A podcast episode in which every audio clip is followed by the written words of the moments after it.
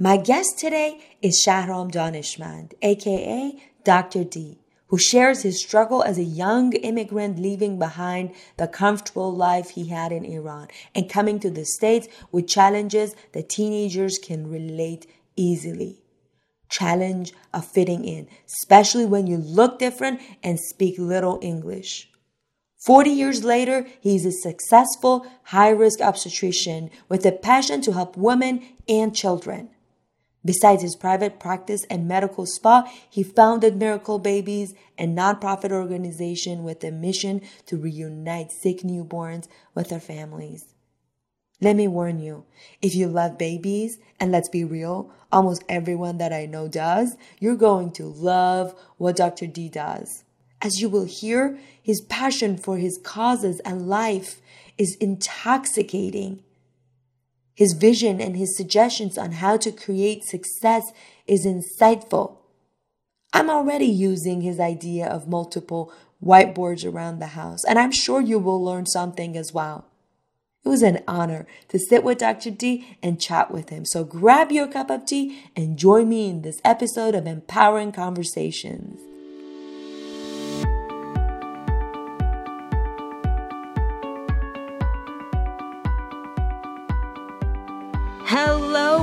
Welcome to the Empowering Conversations podcast, a place to get inspired, challenged, and empowered by stories of immigrants who build their success from zero. I'm your host, Mehran.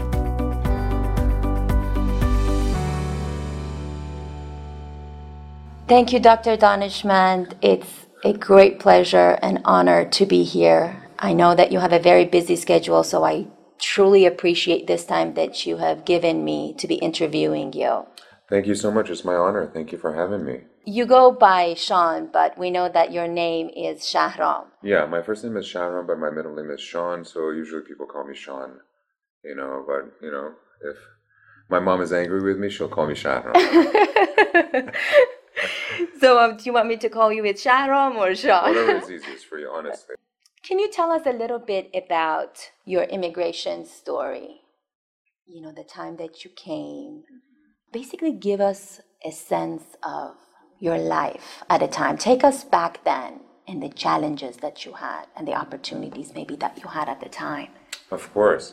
You know, my parents met in uh, George Washington University and moved to Louisiana for my father to go to LSU to get his master's in civil engineering. That's where they had me. So I was born in Baton Rouge in Louisiana. And then at the age of three and a half, we moved to Iran because my father, unfortunately, had lost his father at a very young age when he was six oh. years old to laryngeal cancer. And my grandmother had raised three sons. And when my grandmother, grandmother ended up having a heart attack, you know, all three sons moved to Iran.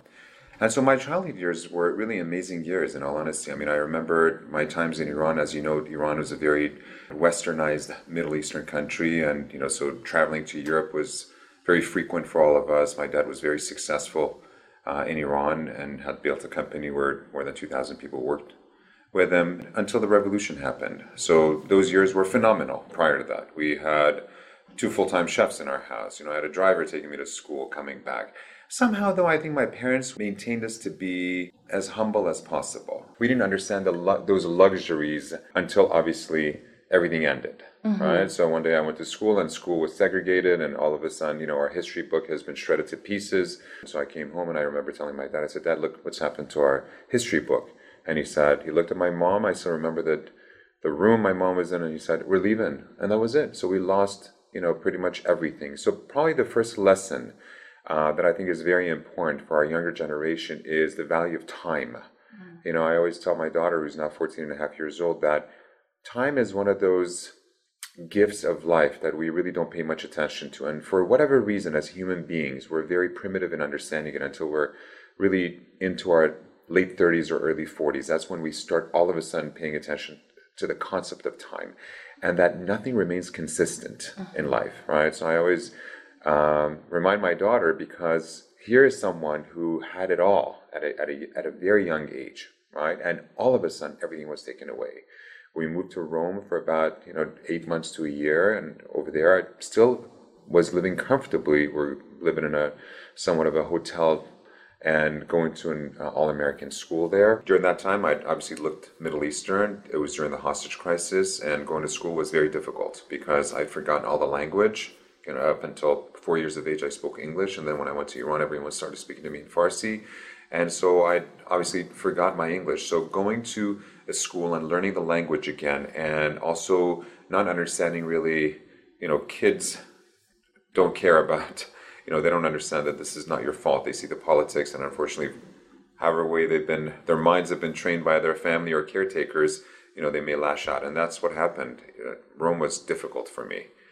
I also have a younger sister who's five years younger, and for Nazi, it was obviously she was much younger. The kids at that time were not recognizing color or religion or differences as much. So for me, it was a setback. At the same time, it was probably one of the greatest gifts in my life you and I talked about this a little bit prior to our interview that you know these challenges sometimes end up becoming our best lessons in life how old were you when you moved to rome so i was about 10 and a half almost 11 I see. Yeah. Uh, most of the people that I do interview are immigrants, meaning that they were born in another country. But Right. your situation was a little unique because you Right. moved back and you again entered as somewhat of an immigrant Sure. Yeah. with um, similar challenges. My parents were in their 30s. You know, my, my dad was 39, my mom was, you know, 34 years old. And at a young age, you know, these people had to just all of a sudden, just like many other families, right, had to kind of find a life again.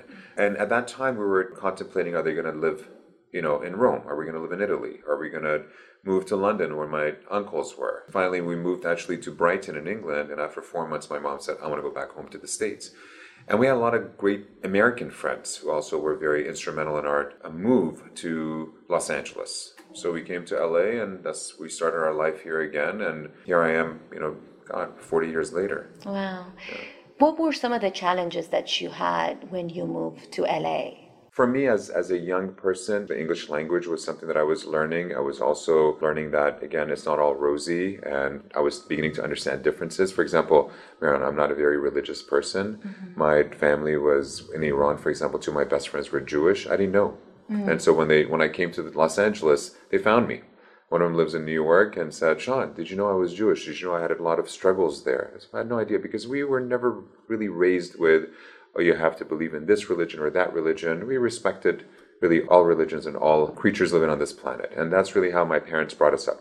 So the challenges I would say was just for a young person learning the language and trying to basically fit in. But I have to also say that, Mehran, I think, you know, Americans are very welcoming, very kind, and you know all the opportunities that we have right now as far as my professional life for example if it wasn't for americans i would not be here right now either so i think as a, as a culture they were very giving and very very kind as well i'm not sure if the same would have been reciprocated in other places There was something that you mentioned, and that was the challenge of fitting in.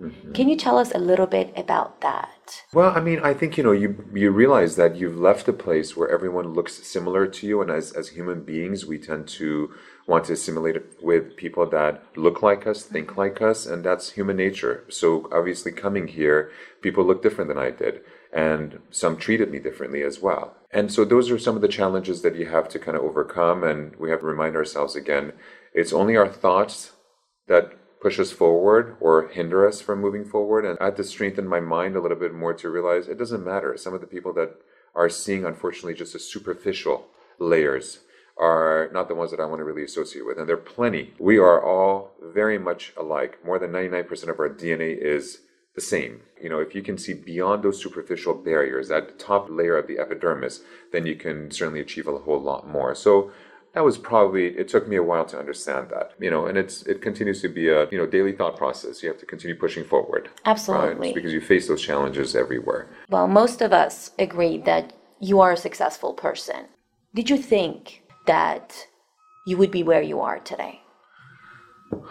First, thank you. I mean, I don't see myself really as a successful person. I am, you know, I feel like I'm very lucky where I am in life. Success for me, honestly, is defined as where am I in my personal life? Where am I in my social life? Where am I in my professional life? And where am I with my community, right? So I think that a person to achieve success really needs to have a balance between all those four areas in their life. And I think that that's what I try to strive for. Meaning, if I come to work and everyone says, "Oh my God, Dr. Daneshmand, you're like this, you're amazing, you're that," but I go home and I've got my daughter and my wife who hate my guts or are always upset with me, I haven't achieved success.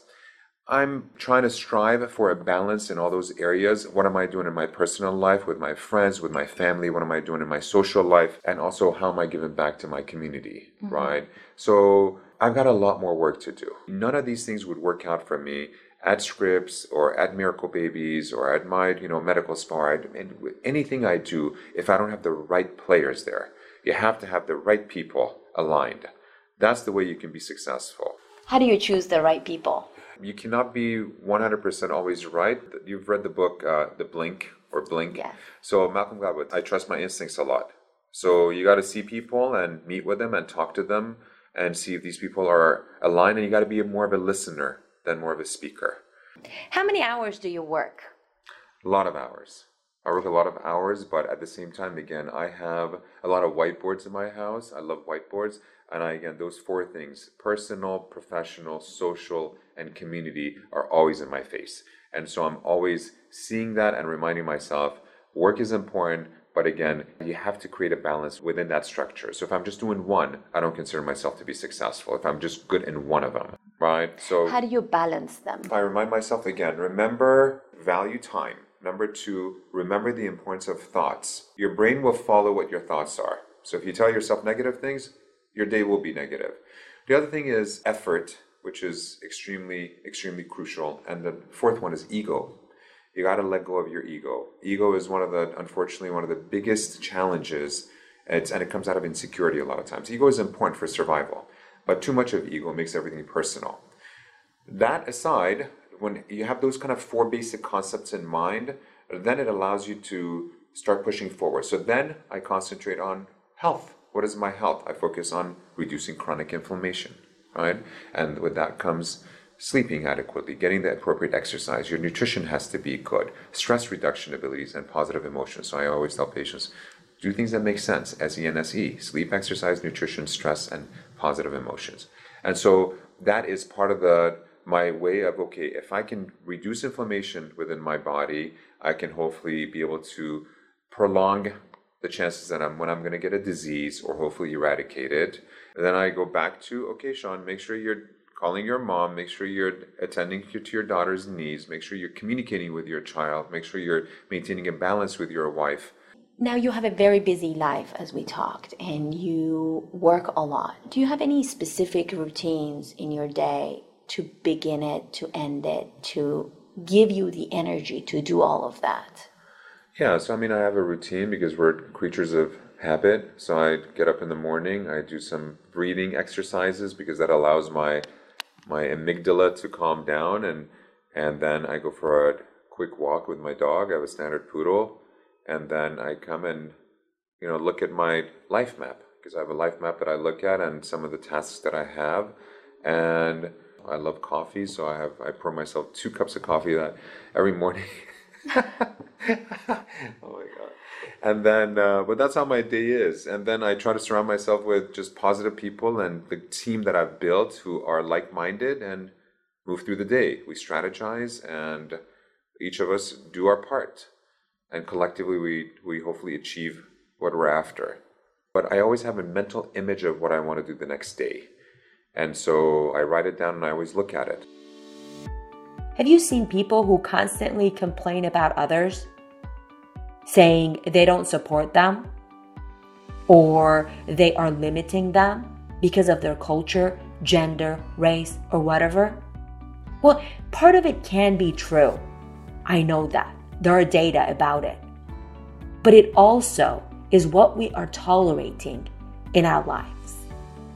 One of the things that I hope you took away so far is the attitude that Dr. D or Shahram has in life, how he surrounds himself with positive people, and how he has the positive glasses on most of the time. See, I'm not talking about not listening to our critics. I'm talking about negative people, the naysayers, right? Because he is probably surrounded with such people as well as you and I, right? But he does not listen to them. He sees the good in others, he sees the opportunity, the beauty in this culture and in the people who live in this country. Here's an insight Sean, or Dr. D, is a successful person. How about we follow him and have a positive intent for the next few months and see how our life changes? What is your dream? I have many dreams. I mean, mainly it's my it's my daughter and uh, professionally, how do I serve my community? Women and children are very important to me. I think women hold the key really to a healthy society. My profession, I think I've dedicated a lot of my time now for the past, God knows, probably 15 years at least, just focusing on women's health because you know, if you give women the tool that they need, both physically, mentally, and you'd recognize that women's health is probably one of the most important areas in shaping the future of our of our healthcare system. You know, just what happens in the first five years in life, for example, with a child, is so important that sets the tone for your health at the age of 80. And if people are now starting to recognize this through epigenetics and through genomic research, so that's been part of my effort with the nonprofit work I do, with my professional life, and it's really given me the pathway to hopefully push forward and do the things I do to try to you know meet that end goal finally. I'm sure you've seen the inaugural speech that Steve Jobs gave at, at Stanford. It's very interesting because he said, you know, initially I was taking all these courses and I had no idea how they're going to come together. And it's just later that you see how the dots connect. So just keep pushing forward. And that was the case for me, how I got to the profession I am right now. Meanwhile, I was never interested in really women's health and OBGYN and how I got to this point. And then just the encounters I had with patients and at work, how they led me to now all of a sudden think the way I do is fascinating. I always tell the younger generation just find something that you're passionate about, you believe in it, recognize the importance of time, recognize the importance of thoughts, and put effort in it because later on you'll see how the dots will eventually connect. And so I've got still a lot of dots that are just flowing out there that I'm hoping that those dots will connect in the future. But it takes time. It takes time. Yes. Can you tell us a little bit about your nonprofit work? I started something with the help of many other people called Miracle Babies. And what we do is the goal is to unite families together with their sick newborns. More than 350 to 400,000 babies are born prematurely in this country, over 15 million worldwide. And prematurity is the number one cause of infant mortality. It's also the number one cause of developmental delays in our, in our society. And so initially, when I started you know, thinking about this work, it was when I would ask my patients, because I'm a high risk obstetrician, I, I deal with high risk pregnancies. So when I was seeing my patients and I would ask them, Are you seeing your baby in the NICU? They'd say, Oh, Dr. D, you know, we travel, you know, an hour from the hospital to home, so we can't afford gas. We started this during the time of the recession. And so I didn't understand it initially. How could a mom who has a sick child not be able to be with their sick child? That just doesn't make any sense. So that's how the charity started. It was basically making sure that families are united with their sick newborns. So we give out money directly to families so that they can pay for gas, they can pay for you know rent, whatever it was, to be able to get there. And initially, when we started, we were giving it out you know across the country, up to twenty five hundred dollars uh, per patient. But you know, again, I was a dreamer, and slowly I realized nonprofits are really a business and the number of applicants started increasing. There are also so many charities, just 6,000 alone just in San Diego, and it's difficult to raise money. And so now the amount of money that's given has been reduced, you know, to an average of maybe $400 per family. Again, the premise of it is to make sure moms and babies are united. If a baby is born prematurely, that umbilical cord is cut a little too early, we want to build that connection again with mom and baby. If a baby has a heart defect, that that mom needs to be with that child that's important for not only the baby but for mom. And now through epigenetics, we realize again the early years in life are extremely crucial for the function of the child's DNA. A baby needs to hear mom's voice. A baby needs to get mom's touch. A baby needs to get mom's breast milk right? All those things are vital, not only for the function of that DNA to start changing, but those neurons in that child's brain to connect together in an appropriate fashion. This is important work. So we're in every hospital in San Diego, we're in two hospitals in Orange County, we're at Children's LA, we're also at Northside Hospital in Atlanta, and we started this nonprofit also in Tijuana, at the General Hospital in Tijuana. The mission there is different. Over there, we are helping the hospitals. For example, we built out their NICU from eight beds to 22 beds, and we built an operating room inside their NICU so that babies don't have to go to the adult section. Let's say if there's a gunshot, baby doesn't have to wait for that case to be done for him or her to have surgery. It can be done right in the NICU. So that's some of the work we're doing. And now we're moving more towards instead of handing out money to really providing transportation. So we're thinking about getting vans and really becoming a lot more scalable than we are right now.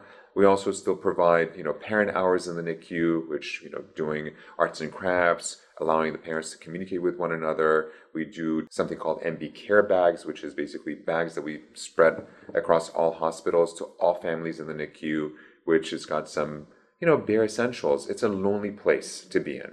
No one who has a child who gets pregnant expects to have a sick baby or to expect to have you know, a premature baby, right? Everyone wants is expecting to have that dream pregnancy and having their baby and holding the baby, but unfortunately, it's not reality for hundreds of thousands of people. And so we aim to, in the future, be able to be the resource for all pregnant women who have any complications with newborns in the ICU. Hmm. What does the community or the listeners that are now listening to you and your vision and what you dream of, what can they do to support? What can they do to help out? Thank you. I mean, one is obviously uh, you can volunteer, you can donate, you can attend our walks. For example, every year we have a walk in you know San Diego. We have one in Orange County next year, hopefully in, in Los Angeles. If you believe that this is an important time, okay, help us make sure that these parents are united with those sick children because modern medicine is doing a great job keeping these babies alive. But the small things matter as well. Mm-hmm. The breast milk matters, the mom's voice matters, the touch matters. I always give an example. Imagine if, as an adult, you're in the ICU and you're there for a couple of weeks on your own, by yourself, you know. What happens to an adult's mind when they're alone? Now imagine a premature baby or a baby who's had surgery so this is really vital. And again, the small things matter. And this is not really small. Uniting a mom with a baby is so important. And so if they believe in it, then come in and get involved with us because we really want to be in every city in this country that's providing neonatal care. And we need embracers and people that believe this is important. Do you want to provide us with the name of your um, thank you. website? Yeah, yeah, thank you so much. It's www.miraclebabies.org. We're also on Facebook. We're on Instagram as well. Hopefully, we'll see the community joining us more. Absolutely, and I'm going to provide that uh, link to our show notes so that people can connect and so hopefully much. they would be able to contribute more Thank because you. like Thank you, you. said not everything has to be financial a lot of work can go with volunteer work Oh, absolutely. And that's something that all of us need to do more of. Absolutely. Thank you. As promised, I have the link to the Instagram and Facebook page in the show notes.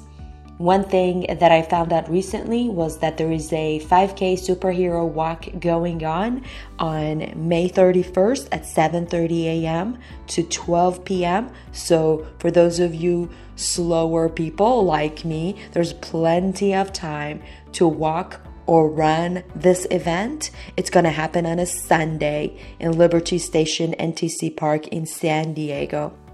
If you're already signed up, wonderful. Let me know so that we can walk together. If not, and you just found out about it, please go to the show notes and sign up, and we'll meet you there. You told us about this nonprofit that came about almost 10 years ago. Were there dreams that you had that you had to let go of? I am a late bloomer. I'm not one of those people who, you know, came to this world and knew exactly what I wanted to do, except just for I knew I wanted to be a physician as, at a very young age. But when I started the practice, one of the probably the first lessons to me was that at that time I would get excited about, you know, doing a surgery or getting excited about making a making the correct diagnosis, for example, for with a fetal abnormality, right? Because we do ultrasounds on pregnant women. And after a while, you realize, Mehran, that these people, they become part of your DNA, right? So I n- never forget, I was scanning, I was doing an ultrasound on a patient who had a baby with spina bifida, who had an opening in the baby's spine. And it was the second time I was seeing this family. And the way I saw this mom navigate in this room with the family members in the room, with me, asking questions, and how much in control she was. You know, she knew that there were going to be a lot of challenges for this child later on as far as being physically disabled, and all the different issues that come in play. That's the time when all of a sudden, for me, it was the probably the biggest eye opener that I realized, my God, you know, all of us, all of us, regardless of our religious beliefs, political views, you know, financial stability or instability, we all love our children the same way, right? So that woman, before this child is born, she is loving this child and will do anything for that child. And that's when I realized, why aren't we working much more closely to create a better life for our future? That was the instigator, probably the catalyst for Miracle Baby starting, because then I started thinking about what are we doing? What can I do in my field to be able to do this? And when I started doing that, that took a whole, probably maybe 90% of my time that I had doing other things. For example, building a financial empire for myself, investing in things because this became my priority. So I spent a lot of hours, a lot of hours in my on my nonprofit work. So I would say the areas that I missed out of was investing a lot more than some of my friends did because their focus was building their financial stability and and it's smart, but just my brain doesn't think that way. Mm-hmm. Um, I like the community work, I like the philanthropic work, I like charity work, and my brain just goes nuts with it. And so I love it. And that's what I want to do in the future. And asked about my dream is to just do charity work. I see. So you're building your empire around your nonprofit. Around the nonprofits because there's so much more work. I'm working right now on education, you know, trying to get hopefully a scholarship to some inner city school teachers, be able to create some funding for our teachers for higher education because I think teachers are invaluable to our society. And I just think that we're not paying enough attention to them. As you can see just by opening up the newspaper or just going online, you'll see teachers are on strike everywhere. And it's because we're not putting a lot of value on what they do. Mm-hmm. And they're tremendous, tremendous resources for our future. Is this something that is already existent or is it something in development? It's in development. I've met with multiple people now. I have a, you know, working on a website. I have a logo that I've created. I am just, but it takes time because you got to get the right people involved and then you got to go after funding. But we've got two separate things I'm working on. One is this, the education part for the teachers, and then one is a mentorship really on physical health, mental health, and finance for the parents, because the kids go home to the parents. So it's really, when you see the, the families that we're helping right now at Miracle Babies, these are all patients that are struggling financially. Many of these children end up in these schools, and this in these schools that may not have the funding that a private school, for example, has, like my own daughter. Let's get these uh, schools that are willing to work with us and start a pilot program. Let's provide some resources to the teacher so she doesn't have to, he or she doesn't have to think about putting food on the table. Let's give some dollars so that she can take some higher education classes. Let's provide some funding for her school needs. What do you need in the class? And then now, on top of it, have a mentorship program for really the family. So once a month, they come in and they can get educated in collaboration with other nonprofits on again the importance of making sure you're saving somebody the importance of what are you feeding your child why should you avoid sugar? Why should you avoid, you know, all this meat and poultry and that has so much hormones and antibiotics in it? And uh, and then also the importance of mental health because again the mind, like we talked about, thoughts, all those play such an important role in our in our well-being. Absolutely. When there are more details, please provide us, and we would love to share that with the community. I would love it. Thank you. A culture question. Was there something that you learned from your culture that really served you? We value our elders. Like, for example, my, my parents are the reason I'm here. Any success I have is really because of my parents, right? Because they left everything to provide a better life for their children. And so I think our culture, like many other cultures, respects the fact that our elders are our teachers and that there comes a time when now they're not able to you know care for themselves and that we have to be there for them and we have to provide for them as much as we can. So i think that that has been an invaluable lesson to me. Also iran is so close to europe so we were constantly amongst other people. One of the drawbacks here for my daughter for example growing up is it, it takes really a lot of planning and timing right to be able to travel somewhere so much farther right for example europe it is important to see others and that's probably one of the one of the valuable experiences for me when I was living in Iran that I had the opportunity as a very young child visit so many different countries and see so many different cultures. I love to be able to break down barriers, right? Yes. And say we are all really very much similar and working together is actually much more interesting than just you know hanging out with people that look like me or think like me because I can learn from others that don't think like me. So having a respectful dialogue with everyone on this planet is really important because we can all learn from each other, right? That's beautiful, um, especially the part that you were talking about, not limiting yourself with the like-minded people, mm-hmm. but surrounding yourself or exposing yourself to different people. Yes. And how that can support your growth. Absolutely. I think we need to have fenestrations in our skulls. We need to allow our brain to expand much more than we unfortunately currently do. Mm. Probably this is not one of your favorite questions based on what you just talked about, but something in the culture that you had to unlearn it to be where you are. Was this something that you thought, okay, this is in my culture, but no, I don't agree with it? It's a it's a good question. It's a tough question. Um, one of the experiences that I had when I was given a talk regarding our work with miracle babies, and it was when I first had started it. Um, in the audience, an Iranian woman stood up and said, "Well, how is this helping Iranians?"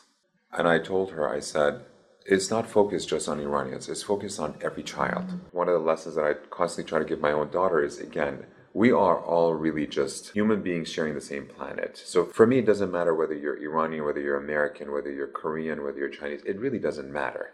Within the Iranian culture, you know, we are a proud culture, and I understand that. And here, living in the States, part of it for me was to be able to tell my Iranian community that, you know, I'm about everyone.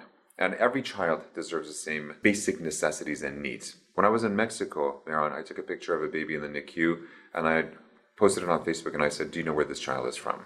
And of course, people didn't know because that child may die at a much younger age because of a lack of a catheter, for example. And 15 minutes west of there, that baby will survive, right? So, again, I don't know if I answered the question well. I'm not sure. I mean, I think my brain, thankfully, was nurtured in a way by, by my parents that was very inclusive, right, with everyone. And I understand the importance of communication with as many people as possible who have the same belief that, again, children are our future and we need to do everything we can. And really, the rate limiting step with creating a much brighter future for our children is making sure that women are given the resources that they need, really, to be able to, whether they want to have children or not, because women are innately a lot more giving and a lot more intelligent, I think, than men. This may uh, offend some men, but it's true. I see 60 women a day. And during pregnancy, everything's very raw and real, right? There's emotions, there's strength, there is weakness, there is anger, there is sadness, there's sorrow, there's strength, all of it. You see it all. So you see this throughout the time at one of the most very critical times in your life having a child that may have an issue or facing challenges that just you cannot fathom and seeing how these women overcome it is powerful. Who influenced your life the most? My mom. My mom has been probably one of the most influential people in our life because my mom is a very honest woman. Honesty is key. And I think one of the lessons that she taught me is be honest with yourself that's the most important lesson. Because when you're honest with yourself, you allow yourself to be able to deal with your insecurities, to deal with your strengths, to deal with all aspects in your life.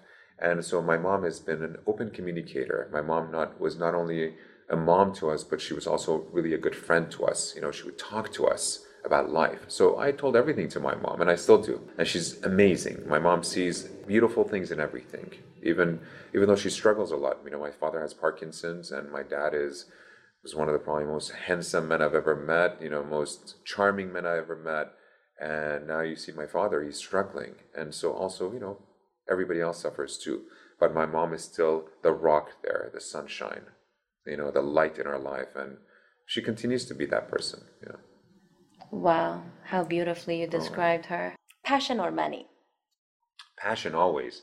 Going back to that inaugural speech with uh, Steve Jobs, everyone should watch that. He basically said they kicked me out of uh, Apple at the age of 30, but they didn't take the love away for what I did. And so your love and passion and respect for what you do is always going to be the driver. Money will always come and go, right? But that passion is something that you got to hold on to. So if you have it, push forward and move forward. If you don't have it, the dots will eventually connect. Don't give up. One book recommendation. One book right now, what am I reading? I love all Malcolm Gladwell's books. Uh, the Art of Negotiation is another one. Eat to Beat Disease by Dr. Lou L. I. U., I believe. Uh, also, The Longevity Diet is a good book. Another great book, really, to read is by Daniel Goleman, is Emotional Intelligence.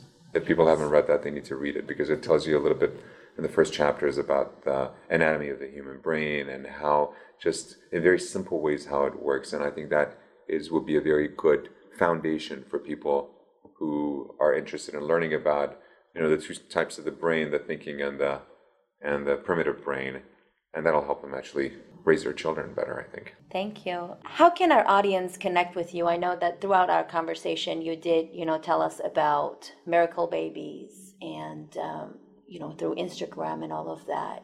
I think right now maybe that's the best way. You can always patients if you know if it's you know pregnancy related, they can always call our Scripps line, which is 858 626 6245.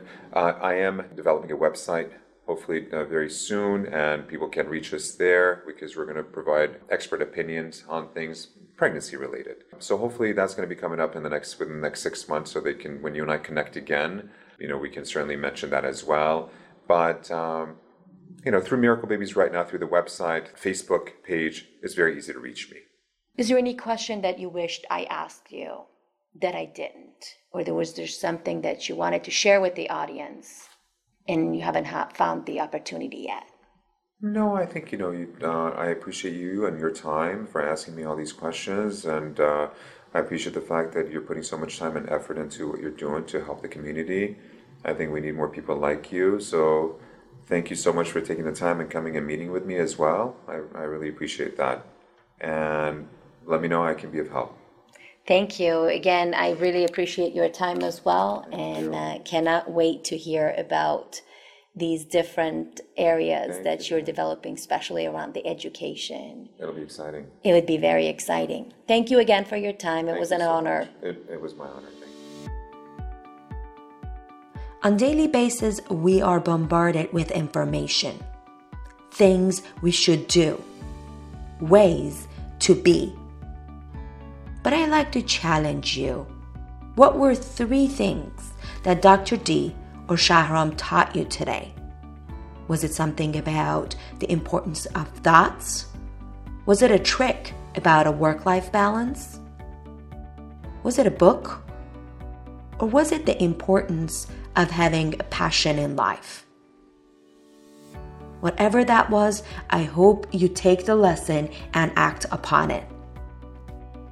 And if you need some support, please know that I'm here for you. Also, if you like this channel, please make sure you subscribe to it because you don't want to miss a successful immigrant story. No, especially not next week's one. Next week I have a very special guest, someone who have gone through a very traumatic immigration. Also, leave me your comments. I'd love to learn from you. Thank you for tuning in, and I hope to see you in the next episode of Empowering Conversations.